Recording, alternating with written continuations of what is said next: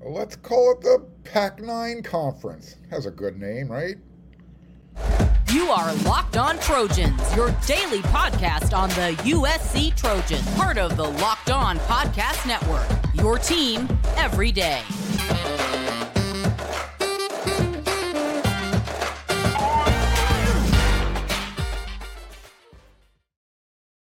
Fight on, everyone. I'm your host, Mark Hulkin, and thank you for making Locked On USC your first listen every day.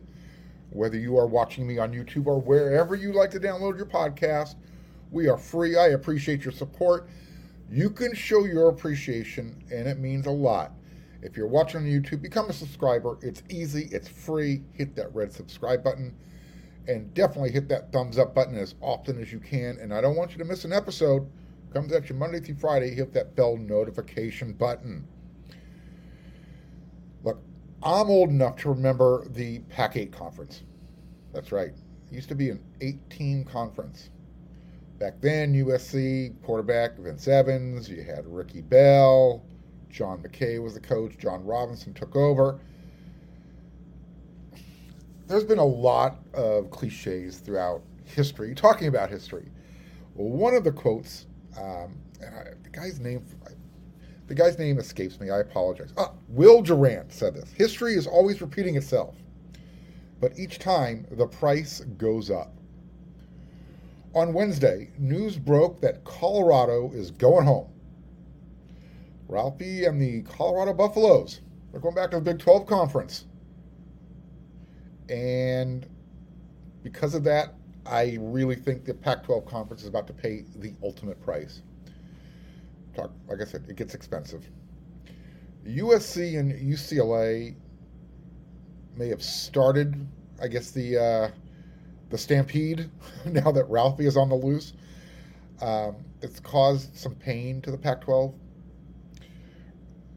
But it's Colorado that essentially, on look, the Pac 12 was bleeding and Colorado, with their announcement, essentially untied the tourniquet, and the conference is just about to. Ble- it's going to bleed out. It's going to be slow. It's going to be painful, but it is what it is. This is a this is the cost of what what when you get parity and poor leadership.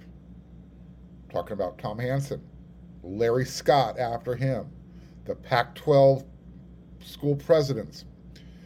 This is what happens when you don't back up USC when the sanctions come down, all because of, you know, petty jealousy. USC had been threatening for decades. You better start doing things differently, or, you know, we might go explore other avenues. It happened. Took a while, but it happened. And look, poor leadership. I, I look, it's hard to blame Commissioner George Kliavkoff because I don't think he had any idea this was coming when he took over. But again, on Wednesday, the college football insider um, Brett McMurphy from the Action Network, he reported that 2023 will be the last season in the Pac-12 for the Colorado Buffaloes. Uh, McMurphy reported that the move will be announced when Colorado officially applies to the for Big 12 membership on Thursday. You're watching this episode today of Locked On USC. Thursday is today. Uh, this will have a quick turnaround too as the Big 12 Board of Directors is expected to approve CU's move to the Big 12, and they will start playing in 2024. Colorado is making the same move for the same reason USC jumped to the big conference. Colorado is expected to make at least 31.7 million annually in media rights revenue and an estimated 42 million in Big 12 revenue share for a total of 73.7 million per year. In the Pac-12, Colorado has been earning approximately 57.8 million annually, 20.8 of that coming from the media rights deal, the other 37 million coming from the conference revenue share. So, significant difference. Once that Colorado news broke, um, news just started coming out of everywhere. Max Olson, who writes for The Athletic, he spoke with the Arizona president, Robert C. Robbins, uh, and he asked him specifically about the Colorado news. President Robbins had this response quote, All I keep saying is, you know, we're just waiting to get a deal. And then everybody has to evaluate the deal on its merits. I've been pretty steadfast in that stance. End quote. Let me, let me add a footnote to that. By the way, in case anybody wasn't aware of this, did you know that the Arizona school president met and sat down and hung out with Big 12 Commissioner Brett Yormark, Yormark uh, during the Final Four this past year? Let me put it this way University of Arizona is as good as gone. Just a matter of when they announce it. And now that the House of Cards, the Pac 12 House of Cards, is about to fall, the question is really who is next? Is it going to be Arizona? Is it going to be Utah? Could it be a surprise team like Oregon State? Saw that floating around the interweb. Here's how I see it all playing out. I'm just, I'm throwing this on the wall. Bunch of, see what sticks. You tell me. Agree or disagree? Cal and Stanford, they're going to get the call to go to the big conference. Uh, those two institutions meet the AAU academic criteria that certain school presidents um, like to uh, hold on to. Cal needs the cash. They'd probably willing to go for um, not even be a, a, full a full cash member. They'll take ten percent less what everybody else is getting. Um, and, and, neither school, Cal or Stanford, is really a threat to the football power structure of the big conference. So no threat there. Uh, another positive, it's going to help USC with their travel.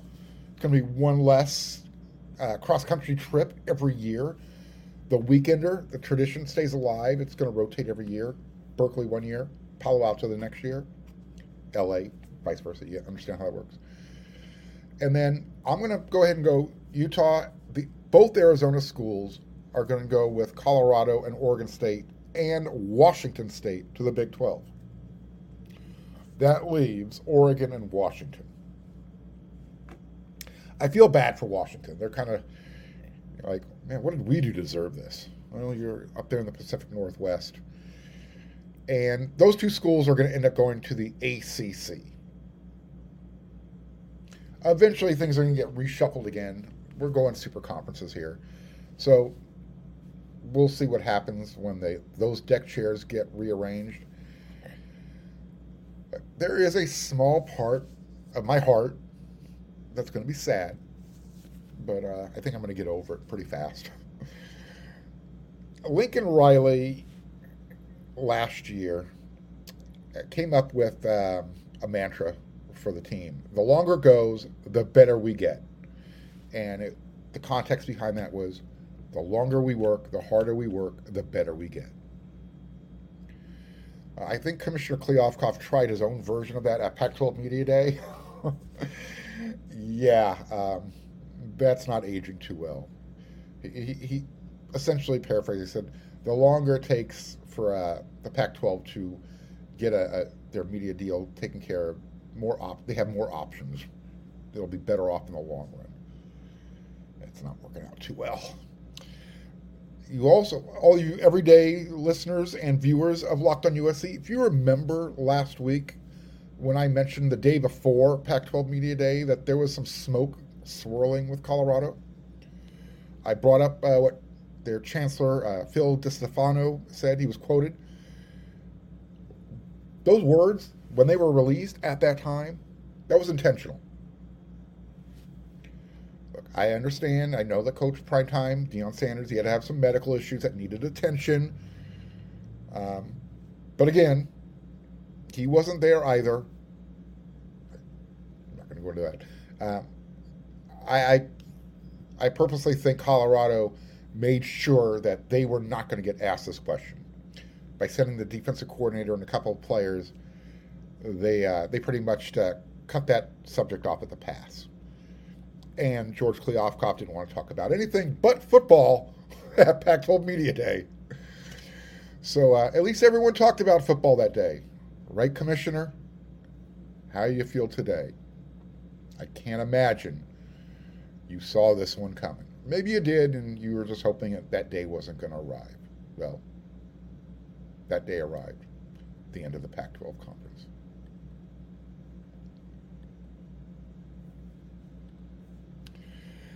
So we're going to see who George Kliavkoff is linked in with because these days every new potential hire can feel like a high stakes wager for your small business, and you want to be 100% certain that you have access to the best qualified candidates available. That's why you have to check out LinkedIn Jobs. LinkedIn Jobs helps you find the right people for your team faster, and they're going to do it for free. As easy it is to use LinkedIn to find a job, we've all been there before. It's also just as easy to create a free job on LinkedIn Jobs. You should give it a shot. Once you're there, you're going to add your job listing, and then you add your job and the purple hashtag hiring frame to your LinkedIn profile, and that way you're going to spread the word that you are hiring. LinkedIn provides you simple tools like screening questions, and that's going to make it easy to focus on the candidates with just the right skills and just the right experiences so you can quickly prioritize who you'd like to hire and, most importantly, interview for that hire. Recruiting the right person for your team means a better product. It's why small businesses rate LinkedIn Jobs number one in delivering quality hires versus the leading competitors. LinkedIn Jobs helps you find the qualified candidates you want to talk to faster. Post your job for free at linkedin.com forward slash locked on college. That is LinkedIn College. Terms and conditions will apply.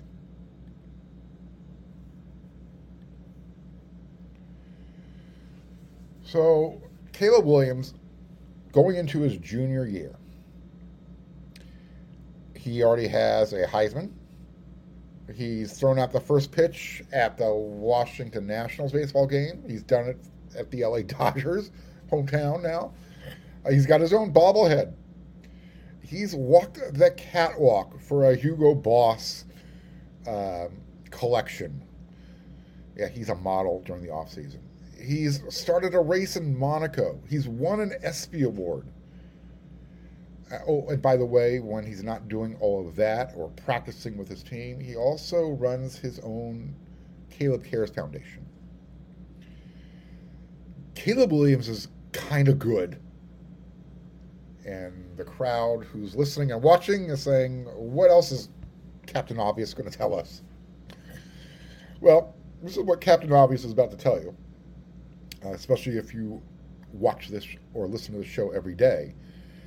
Um, Caleb Williams has been compared to NFL quarterbacks Patrick Mahomes and Josh Allen we I had a whole segment on that one one episode, and I came to the conclusion that he is more Josh Allen than Patrick Mahomes, because as one NFL insider put it to me, uh, Patrick Mahomes doesn't run with an aggressive attitude. He runs because he's looking to escape. Caleb Williams and Josh Allen have a an aggressive attitude, attitude towards taking off and running with the ball. But that was what we talked about back then. What I'm talking about now is Caleb Williams, um, he needs to be more consistent. So, and I'm going to explain. I'm getting, trust me. Uh, we know that he's going to be the number one overall draft pick. And that's despite what Jordan Rodgers thinks, the uh, Vanderbilt quarterback who likes Joe Milton at Tennessee more yeah, I was always under the impression that smart people went to Vanderbilt. I'm kidding. Everyone's entitled to their opinion. Uh, but like I said, I, I think someone told me that Superman needs to be more consistent. And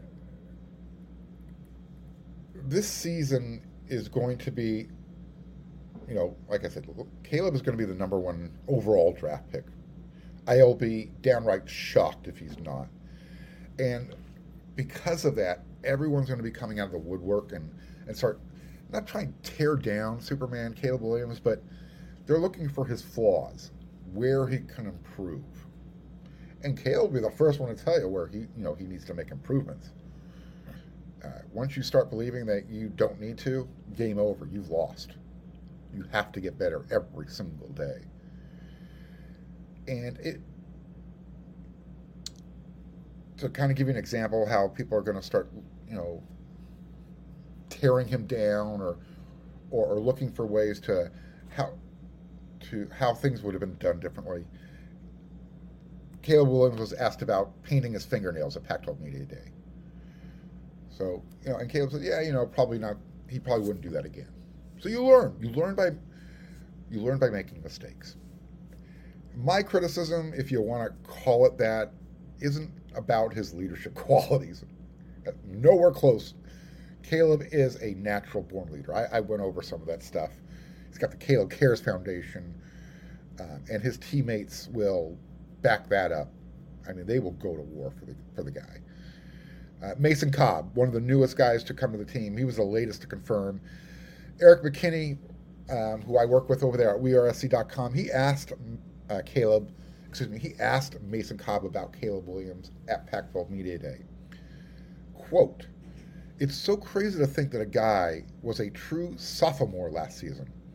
The way he carried that team, addressing the team.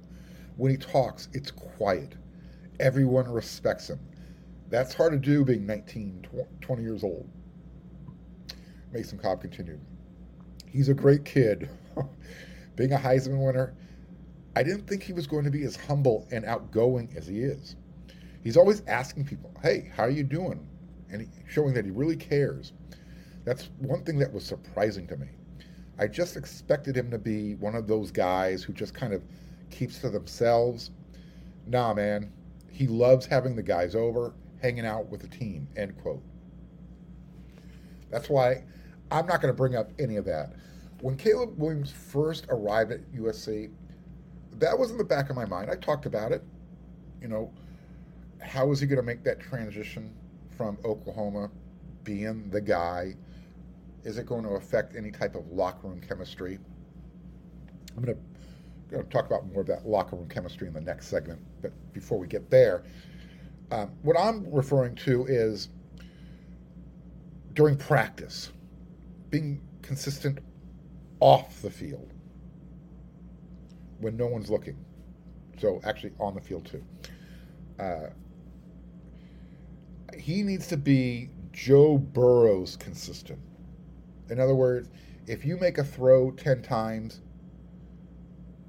it has you have to have nine dimes. Ten out of ten would be great, but no one's perfect. But nine of the throws have to be perfect.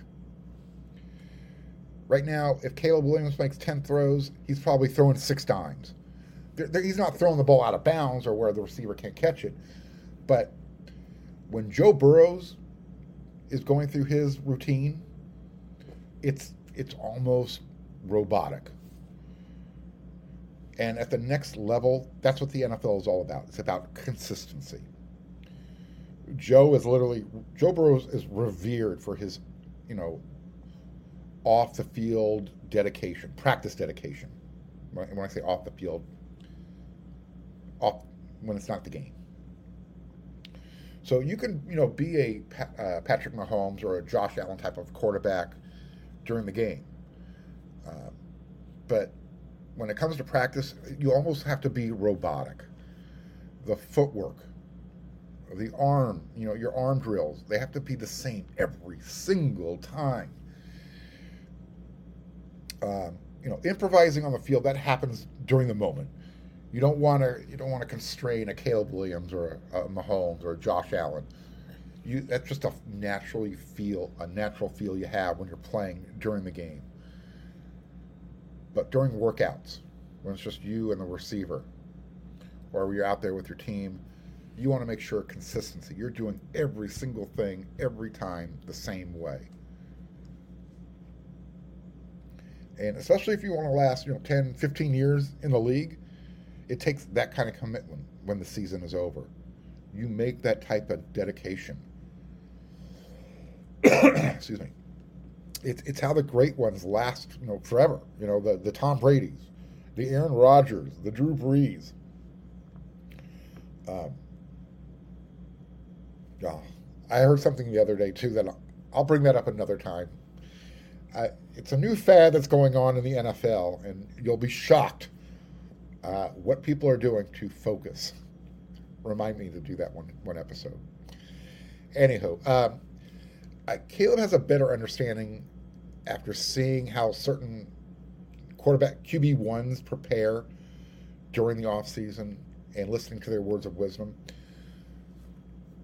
That's all going to carry over this upcoming fall camp and through all the Trojan practices throughout the season. I'm not going to say that he had a a come to Jesus meeting, if you understand what I'm talking about, but he had a chance to sit down and talk with some guys who knows what it takes to get to the NFL and what it, even more importantly what it takes to last in the NFL. And he heard some words of wisdom, and it, it it's almost like the, the light bulb went off. And Caleb learned something. He's like, okay, this is the next step. What I need to do. And you heard some of his those answers in his responses at Pac-12 Media Day. So go back, check out those interviews, and you'll understand the context now of what I'm talking about when Caleb is referring to what he needs to do to improve. He did an interview with uh, with Fox Sports Radio, and he he talked about it. You know, he talked about you know Kobe Bryant, Michael Jordan, the great ones, and you can hear it when Caleb was talking. He now has that mama that Mamba mentality going into 2023. And he was talking about how, you know, some of his teammates, they might not like him during the season because he's going to hold everybody accountable. You know, he's going to take on that Travis Dye role, tell people, hey, you suck, you're not doing your job. But this is the other part of the equation. If you go 1 0 every week and you do that 15 times, as Caleb said, you know, we'll be holding up the trophy at the end of the year and everyone will love everyone again. And that's what it's all about.